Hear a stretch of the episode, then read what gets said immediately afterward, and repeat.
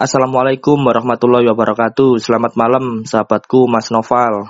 Waalaikumsalam warahmatullahi wabarakatuh Mas Rizal. Ya guys, jadi ini adalah salah satu narasumber kita kali ini ya yang akan kita ajak diskusi. Jadi kira-kira seperti apa obrolan kali ini? Simak terus dan langsung saja saya tanya ke Mas Noval ya. Bisa perkenalkan diri dulu Mas ke sahabat pendengar agar lebih tahu ya dan kenal Yeah.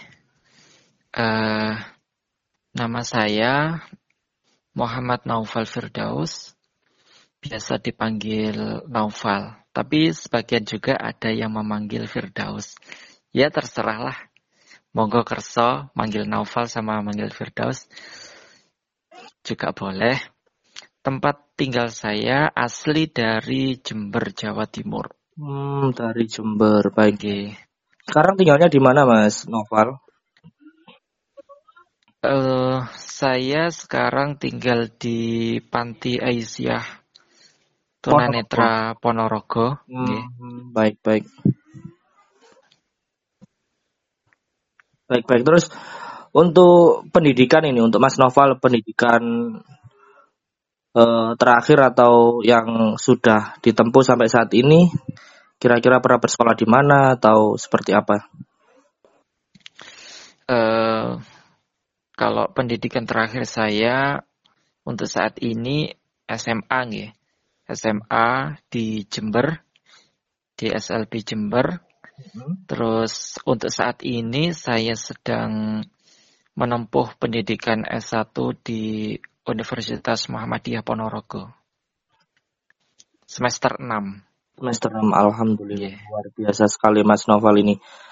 Kemudian untuk pendidikan agama ya karena ini basicnya agama ya atau kita akan bahas masalah latar belakang Mas Noval. Untuk pendidikan agama atau mungkin mondok di mana atau seperti apa Mas Noval? Bisa diceritakan ke sahabat pendengar. Uh, begini ya, saya dulu itu tergolong apa ya masuk dalam kategori telat gitu lah ya untuk kuliahnya. Okay. Karena saya dulu lulusan SMA itu lulusan tahun 2014 sebenarnya. Kemudian setelah uh, lulus SMA saya mondok waktu itu di Mahat Alkoholik Jember sini. Gitu, Mas. Baik, untuk usia saat ini Mas Noval berapa usianya? Usia saat ini menginjak 26 tahun. 26 tahun. Berarti okay. tahun 95 ya Mas ya? Tahun 94. Oh, 94. Okay. 94 ini bukan... sudah oh, iya. menuju iya. ke 27. Oh iya benar benar. Okay. Benar benar. Oke, jadi langsung saja ke pertanyaan berikutnya. Berarti saya ini menyebut Mas Noval ini sebagai salah satu orang yang tunanetra ya tentunya karena ini Blind People Podcast atau podcastnya teman-teman tunanetra.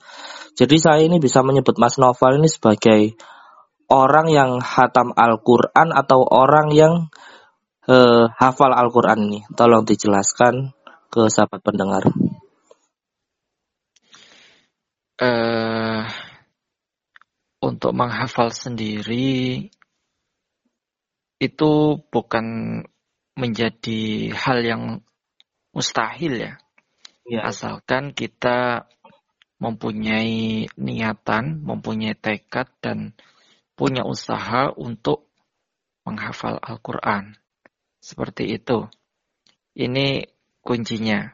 Ya, dan uh, tantangan bagi penghafal Al-Quran itu selama pengalaman saya itu adalah males dan ngantuk. Itu biasanya mas. Kalau sudah bisa uh, mengatasi dua ujian ini sudah hebat ini. Insya Allah sudah berhasil sukses gitu. Jadi berarti Mas Noval ini bisa dikatakan hafal Al-Quran begitu ya? Kan dua hal yang berbeda itu, khatam Al-Quran dan hafal Al-Quran. Begitu Mas ya, bisa dikatakan hafal Al-Quran berarti ini. Insya Allah seperti itu. Hmm, insya Allah berapa juz itu Mas yang dihafal? Apa? Uh, Alhamdulillah untuk setorannya saya sudah selesai, cuman ini masih tahap murojaah ya. -hmm. Ya, murojaah itu lebih apa ya, lebih lebih rumit menurut saya. Lebih rumit, lebih susah daripada uh, menambah hafalan baru. Seperti itu. Dan ini uh, masih mencapai separuhnya gitu. Baik, baik. Jadi seperti itu. Jadi itu ya. Jadi saran buat kalian yang ingin menghafal Al-Quran, kalau sudah bisa melewati males dan apa satunya tadi mas ngantuk ya mas ya iya yeah. nah itu kalau sudah melewati males dan ngantuk pasti kalian bisa dengan tekad yang kuat pasti bisa menghafal Al-Quran gitu sih saran dari mas Noval jadi nah ini sekarang saya minta sedikit nih agar teman-teman ini percaya gitu ya kalau bahwa mas Noval ini benar-benar memang eh, menghafal Al-Quran ya atau sudah khatam Al-Quran. Jadi saya minta dibacakan sedikit dong, surat pendek saja ya. Sedikit saja surat pendek, mungkin apa ya? Uh, surat apa ya nanya yang bisa dibacakan Mas Novela? Ini aja Mas saya request ini. Wasamsi watuha itu Mas. Ya, bisa dibacakan sedikit Atau separuhnya atau sampai selesai juga nggak masalah. Hmm. أعوذ بالله من الشيطان الرجيم بسم الله الرحمن الرحيم والشمس وضحاها والقمر إذا تلاها والنهار إذا جلاها والليل إذا يغشاها والسماء وما بناها والأرض وما طحاها ونفس وما سواها فألهمها فجورها وتقواها. إذ انبعث أشقاها فقال لهم رسول الله ناقة الله وسقياها فكذبوه فأقروها فدمدم عليهم ربهم Oke okay guys, mohon maaf ya. Jadi terputus tadi mungkin jaringan yang kurang baik. Jadi kita ulang saja dari awal ya, dari awal. Silakan Mas Noval. أعوذ بالله من الشيطان الرجيم بسم الله الرحمن الرحيم والشمس وضحاها والقمر إذا تلاها والنهار إذا جلاها والليل إذا يغشاها والسماء وما بناها والأرض وما طحاها ونفس وما سواها فألهمها فجورها وتقواها إذ انبعث أشقاها فقال لهم رسول الله ناقة الله وسقياها فكذبوه فأقروها فدمدم عليهم ربهم بذنبهم فسواها ولا يخاف عقباها Sadaqallahul azim. Subhanallah. Alhamdulillah. Terima kasih Mas Novel. Jadi itu guys, jadi satu surat yang dibacakan oleh saudara Novel ya. Dan lanjut ke pertanyaan saya berikutnya ini Mas Novel. jadi sejak usia berapa ini Mas Novel mulai belajar ya, belajar menghafal Al-Qur'an? Eh, saya dulu kalau mulai belajar menghafal itu sebenarnya mulai uh, mulai SD saya mas. Mulai SD, baik-baik. Ya, mulai SD waktu itu di bawah bimbingan orang tua masih. Hmm, baik-baik. Ya. Jadi langsung dari orang tua ya, bukan di ya. tempat uh, pengajian Al-Quran begitu Mas ya? Belum, ya. Itu hmm? ceritanya saya sedikit cerita nggih. Baik, baik. Silakan. Ya. Dulu itu waktu itu saya SD SD-nya itu saya dulu di SDLB Negeri Lamongan waktu itu. Oh, ya malah di Lamongan. Iya. saya dulu baik baik. SD-nya dulu saya sekolah di Lamongan. Mm-hmm. Nah, waktu itu setiap selesai maghrib, habis maghrib itu saya itu mesti dibimbing untuk hafalan surat-surat pendek waktu itu sama sama orang tua, sama ayah waktu itu. Ya sampai waktu itu alhamdulillah hampir selesai. Hampir selesai satu juz. Tinggal satu surat. Yakni surat An-Naba waktu itu. Baik. Terus kemudian eh, tamat tamat SD waktu itu saya pindah ke Lumajang. Pergi lagi tahun, ke Lamongan, iya, Lumajang. Da, dari Lumajang pindah eh dari Lamongan pindah ke Lumajang Baik. itu tahun 2007 waktu itu saya kelas 5 Baik. sekolah di sekolah di Lumajang terus akhirnya saya lulusnya SD di situ setelah ya guys jadi mungkin jaringan yang agak sulit ya ini kita terputus terus ini untuk teleponnya. Jadi nggak masalah lah kita lanjut saja mendengarkan cerita dari saudara Noval. Lanjut Mas, bagaimana ceritanya tadi? Yeah. Ketika itu tahun 2007 dari Lamongan saya pindah ke Lumajang. Saya waktu itu sudah kelas 5 SD dan saya lulus SD-nya di Lumajang. Kemudian SMP-nya saya pindah lagi ke Jember di kampung kelahiran saya. Terus akhirnya saya sekolah di SLB A TPA Jember waktu itu, tapi sekarang sudah menjadi SLB negeri. Itu dari SMP sampai SMA. Mulai tahun 2008 sampai 2014. Gitu. Hmm. Kemudian eh pada tahun 2012 waktu itu saya masih SMA. Kalau nggak salah saya waktu itu SMA kelas 2. 2012 itu ke kebetulan pada waktu itu ada acara kegiatan apa gitu lupa saya mas. Iya.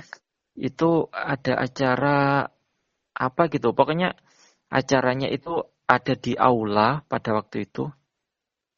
Mm -hmm kalau nggak salah anu eh acara ITMI. Acara oh, ITMI. Uh, Ikatan Tunanetra Muslimah Indonesia itu ya? Bukan? ya hmm ya ya ya Ikatan Tunanetra Muslim Indonesia. Kegiatan ITMI daerah Jember hmm. waktu itu mengadakan pelatihan baca tulis Al-Quran Braille kerjasama dengan Pondok Pesantren Al-Quran Ibnu Kasir.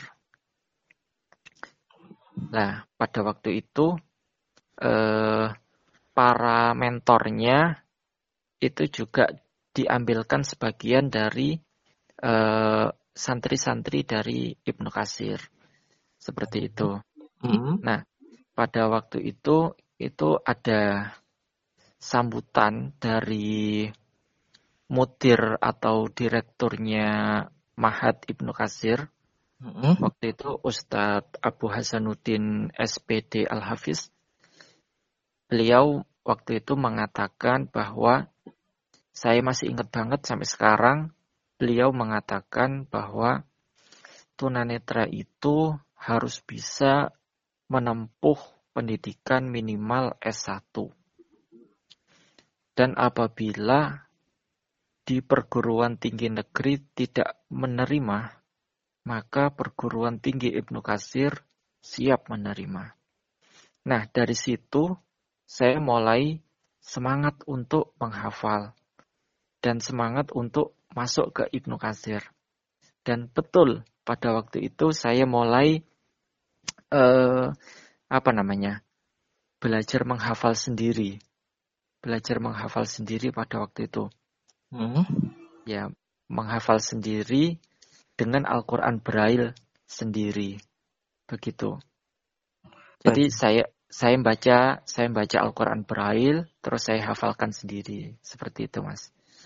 Baik, baik. Jadi untuk uh, sahabat pendengar yang belum tahu Al-Quran Braille itu apa, jadi Al-Quran Braille itu kalau saya tidak salah ya, apa ya, ya alat untuk kita membaca Al-Quran sama sih di dalamnya sama, tetapi untuk tanda bacanya itu berbeda. Kalau Al-Quran yang pada umumnya itu kan apa ya seperti ya tulisan kan tulisan orang apa sih yang bisa dilihat. Nah kalau di Al-Quran Braille itu seperti simbol-simbol Braille biasa ya. Cuma di situ memang ada eh, kode atau sandi yang memang ditentukan untuk misalkan alif itu titik satu atau apa ya.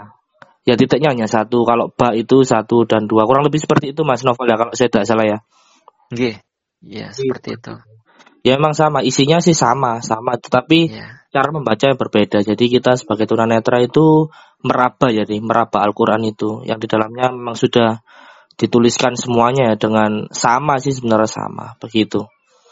Dan lanjut ke pertanyaan berikutnya. Jadi sebagai tunanetra alat bantu atau alat pendukung yang digunakan untuk menghafal Al-Quran ya.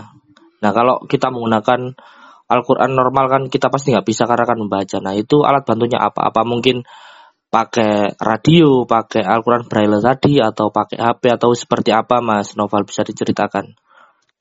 Alat pendukungnya seperti apa? Iya, Eh, kalau saya dulu waktu ada di pondok itu saya menggunakan morotal, metode morotal. Morotal ya mas? Ya, media pendukungnya itu saya menggunakan morotal. Itu saya menggunakan morotal yang per halaman standar untuk hafalan. Kan gini mas, eh, biasanya untuk orang-orang awas ya, biasanya kalau menghafal itu kan per halaman kan satu hari satu halaman kan gitu kan biasanya iya ya satu hari satu halaman atau uh, satu hari satu lembar. Lembar baiknya uh, uh. jadi saya menggunakan murotal yang standar itu. Soalnya kenapa? Uh, al kalau saya mengandalkan Al-Quran Braille saja saya nggak bisa. Soalnya Al-Quran Braille itu lembarannya itu tidak sama dengan Al-Quran awas nggih. Karena untuk Al-Quran awas atau Al-Quran yang pada umumnya itu untuk keseluruhan, keseluruhan itu ya paling hanya satu buku. Tapi kalau Al-Quran Braille bisa satu dua Jadi iya. Jadi satu buku tebal itu ya paling berapa juz saja mas ya, begitu kan mas ya? Iya. Berbeda, begitu. Lanjut mas. Jadi saya menggunakan morotal itu untuk standar hafalannya standar setorannya. Jadi kan e, waktu itu setiap setoran sama ustadz itu kan ditargetkan sekali setor itu satu halaman.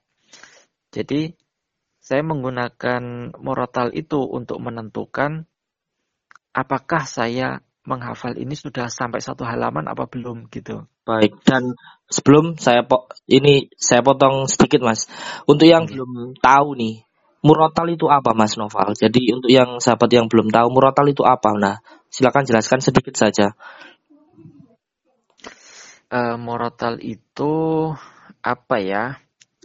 Kalau secara umum murotal itu itu uh, audio bacaan Al-Quran yang biasa kita dengarkan, yang biasa iya. ada di kaset-kaset atau, atau ada di itu Al-Qur'an digital. Ah, ya, gitu. seperti itulah. Al-Qur'an digital. Murotal itu Al-Qur'an digital. Jadi yeah. di situ itu apa ya sudah lengkap sekali jadi satu surat misalkan Anas ya e, nanti kita bisa play itu Anas gitu Mas ya terus Kul wallahu ahad itu bisa diputar satu surat langsung begitu Mas ya. Kalau Al-Qur'an okay. Mungkin untuk Al-Fatihah saja bisa satu lembar gitu ya, satu lembar, dua lembar bahkan. iya. Murotal itu adalah Al-Qur'an digital. Jadi kita hanya mengandalkan suara begitu. Dan lanjut Mas Noval. Ya, pada waktu itu saya ketika awal-awal ada di pondok itu masih belum ya, belum menggunakan metode morotal itu. Ketika ada di juz 1 pada waktu itu saya masih menggunakan apa namanya? menggunakan per ayat gitu. Jadi saya saya menghafalkan satu ayat, satu ayat gitu satu hari dapat berapa ayat gitu saya setorkan. Jadi saya tidak menggunakan standar halaman pada waktu itu di juz 1. Nah, ketika itu menginjak di juz 2, menginjak di juz 2, saya sama ustadz saya itu mulai diajari untuk uh, menghafal per halaman pada waktu itu. Gitu, Mas. Baik, baik, Mas. Lalu kesulitan apa yang dirasakan Mas Novel ya, khususnya atau sebagai tunanetra ini kesulitan apa yang dirasakan saat membaca ataupun menghafal Al-Qur'an? Eh kesulitannya itu ya apa ya? Biasanya kalau orang tunanetra itu menghafalnya kan e, menggunakan Al-Quran Braille ya tentu saja tidak bisa secepat orang-orang awas ya untuk menghafalnya. Biasanya kan kalau orang-orang awas kan bisa cepat gitu menghafalnya setengah jam atau satu jam gitu udah selesai. Tapi kalau orang-orang tunanetra itu tidak bisa secepat itu. Benar-benar. Ta ya, tapi uh, dengan ketelatenan, dengan kesabaran, hal yang seperti itu tidak mustahil bisa dilakukan, Mas. Setuju. Begitu. Uh, tidak mustahil untuk dilakukan. Karena uh, saya sendiri pernah mengalami ya apa ya pernah mengalami seperti itu masa-masa sulitnya memang menghafal perlu ketelatenan. Jadi enggak satu dua kali, mungkin beberapa kali harus dihafalkan. Mungkin seperti itu Mas ya. Iya. Karena hmm. medianya ini sangat sulit dihafalkan karena kita selalu meraba terus, begitu Mas ya. Iya. Dan apa ya? Kita uh, menghafal itu membutuhkan apa ya? Yang namanya pembiasaan. Kalau kita sudah biasa menghafal dan kita sudah nyaman dengan eh, trik-trik uh, yang kita temukan sendiri, ya, benar, itu benar. otomatis dengan sendirinya kita bisa menghafal dengan cepat gitu. Benar, itu, itu namanya konsep mas. Kalau kita punya konsep, kalau kita sudah menemukan nah. konsep cara menghafal itu sendiri, kita lebih mudah mungkin seperti itu mas ya. Mm -mm. Benar. Ya, kan kadang ada uh, orang yang tidak bisa kalau menghafal itu di tempat yang ramai gitu. Benar, benar, benar. Nah, tapi ada juga sebagian orang yang malah cepat menghafal di tempat yang ramai. Ya. Kalau di tempat sepi malah ngantuk dia gitu. Dan gitu. Dan uh, metode-metode yang seperti itu ya lah yang perlu dicari sebenarnya gitu. Benar, benar, benar. Oke, okay, jadi itu ya. Jadi selain apa menggunakan uh, murotal atau Al-Qur'an digital juga menggunakan Al-Quran Braille ya. Jadi dikombinasikan ya untuk keduanya. Kalau Iya, Al-Quran Braille mungkin bisa dibiasakan untuk ini ya, agar kita lebih peka membaca Al-Qurannya ya secara iya, langsung. Kalau murotal kan kita hanya mendengarkan, jadi kita apa ya? Ya untuk metode penghafalannya saja kita hafalkan menggunakan murotal, tapi untuk melatih kepekaan untuk membaca itu kita menggunakan Al-Quran Braille ya mungkin seperti itu mas harus dikombinasikan dan butuh ketelatenan juga tentunya. Iya, iya. Dan juga eh, fungsi dari Moratal sendiri itu itu mencocokkan bacaan kita, Mas. Iya benar benar benar Iya, heeh, benar. mencocokkan bacaan kita. Kan kadang-kadang apa yang kita raba itu kan kadang-kadang kan kurang pas gitu. Iya benar. Jadi kita paskan dengan apa yang kita dengar di Moratal itu. Iya gitu. iya. Benar sih benar benar. Baik baik.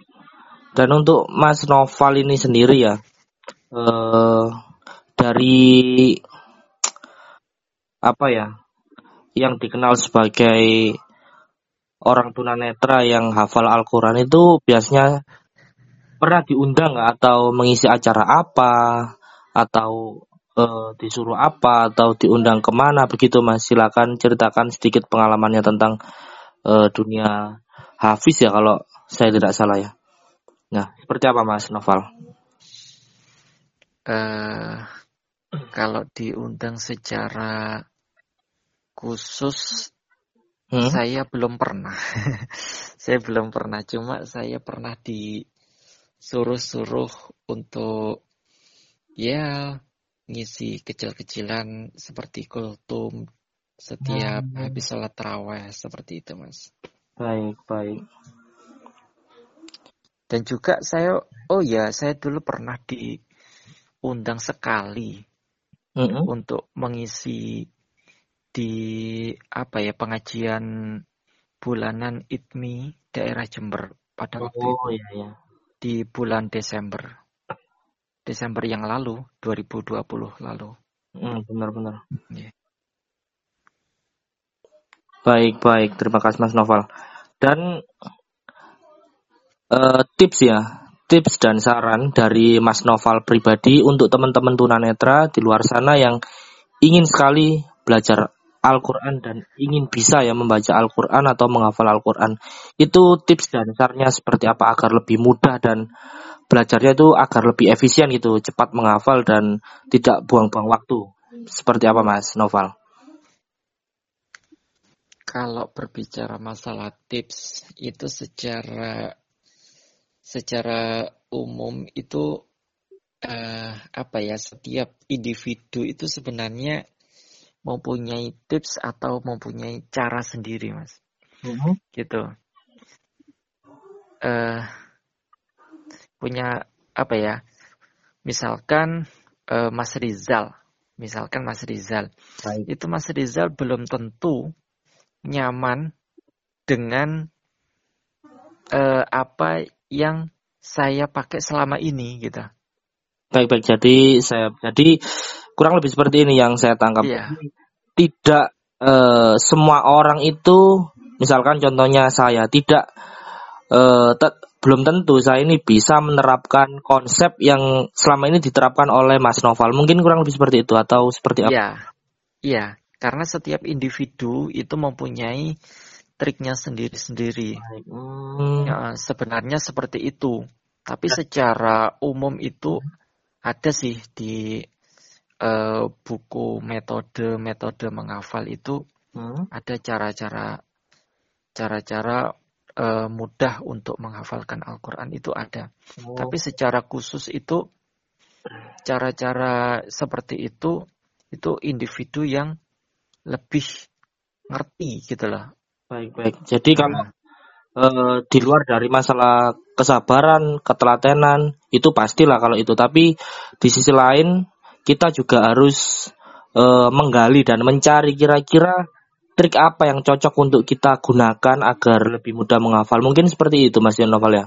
ya, tapi eh, yang biasa digunakan, yang bisa digunakan untuk menghafal itu biasanya sering mengulang dan jangan pindah ayat Mm -hmm.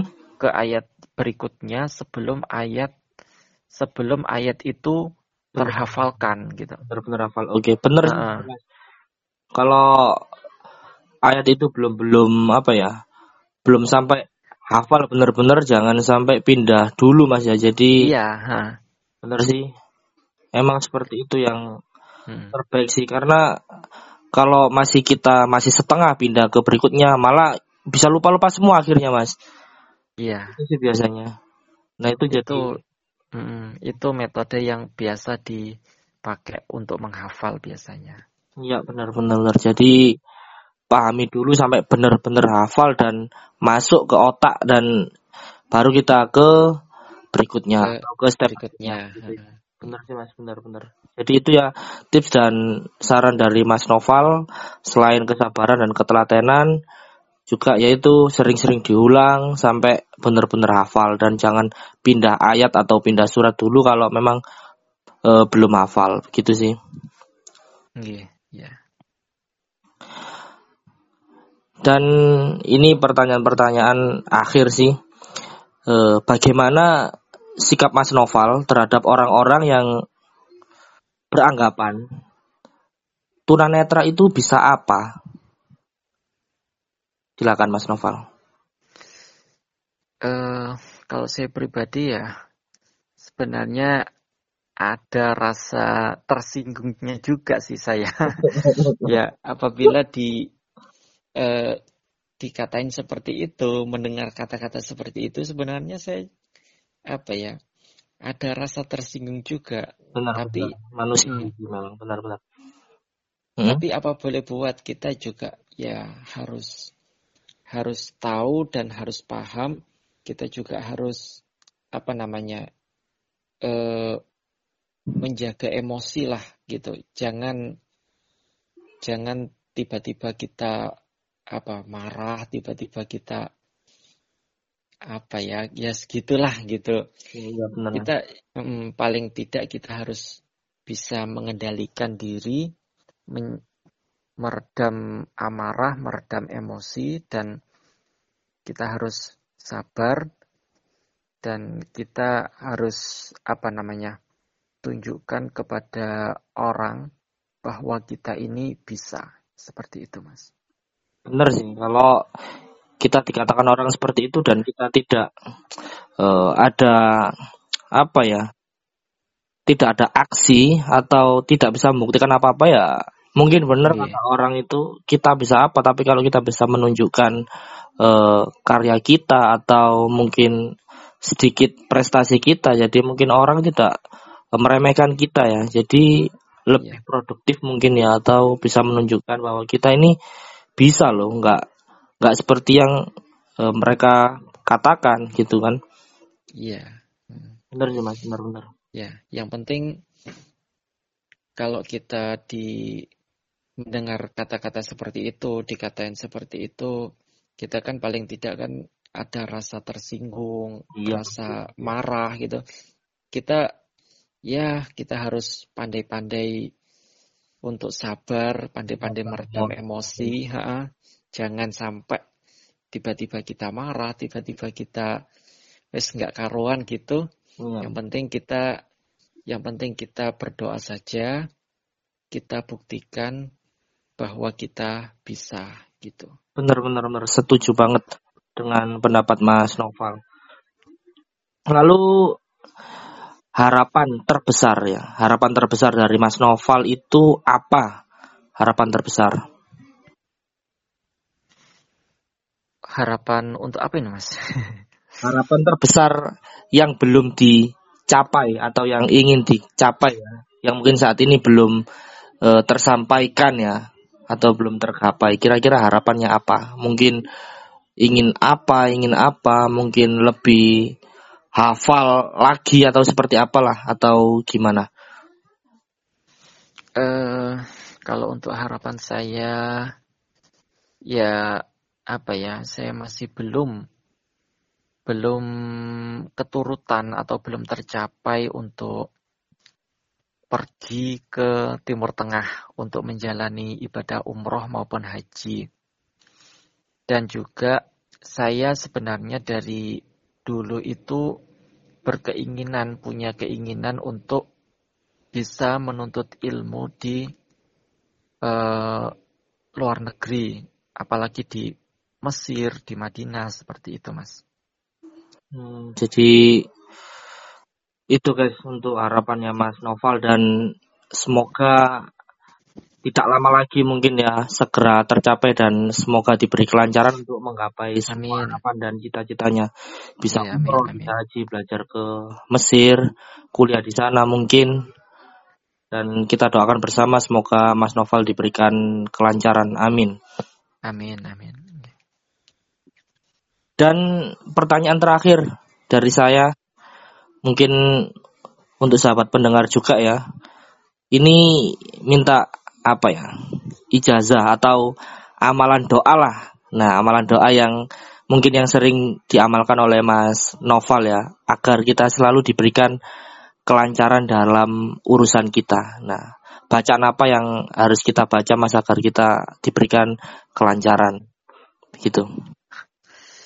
Eh, kalau masalah amal-amalan saya tidak punya amalan khusus ya Mas ya. Tidak punya amalan khusus, tetapi eh apa ya? Untuk masalah doa, terkait doa-doa itu saya terus terang saya kalau eh, masalah doa kalau untuk urusan doa saya berdoa itu menggunakan bahasa sendiri. Jadi saya itu meminta kepada Allah apa yang saya butuhkan dengan bahasa sendiri. Hmm. Seperti itu. Kemudian kalau untuk amal-amalan itu uh, Ustadz saya dulu pernah mengatakan bahwa kita itu harus pem, harus mempunyai amalan khusus apa ya yang dinamakan amalan andalan. Seperti itu, Mas. Dengan amalan andalan itu kita akan bisa lebih apa? Lebih mudah dalam menjalani hidup. Ini uh, seperti dalam kisah apa ya? Ashabul aska, apa ya? Ashabul Kahfi.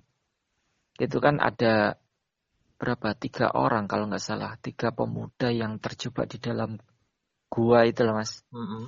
ya yang terjebak di dalam gua terus tidak bisa keluar. Akhirnya mereka itu berdoa dengan menyebutkan amalan-amalan yang mereka lakukan. Akhirnya dengan izin Allah pintu gua itu akhirnya terbuka, terbuka seperti itu. Hmm. Benar, benar, benar. Ya, untuk amalan andalan sendiri itu sebenarnya banyak sih.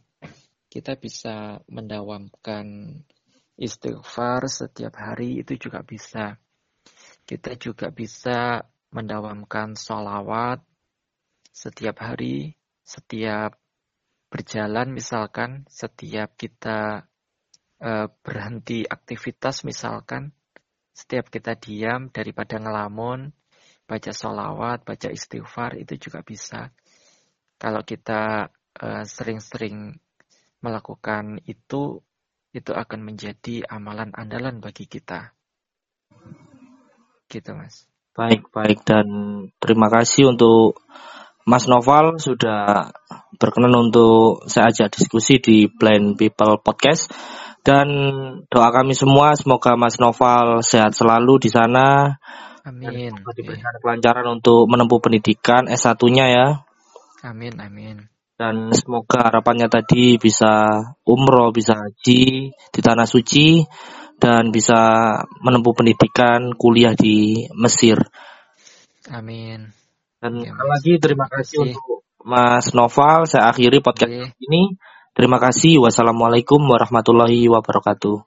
Waalaikumsalam warahmatullahi wabarakatuh.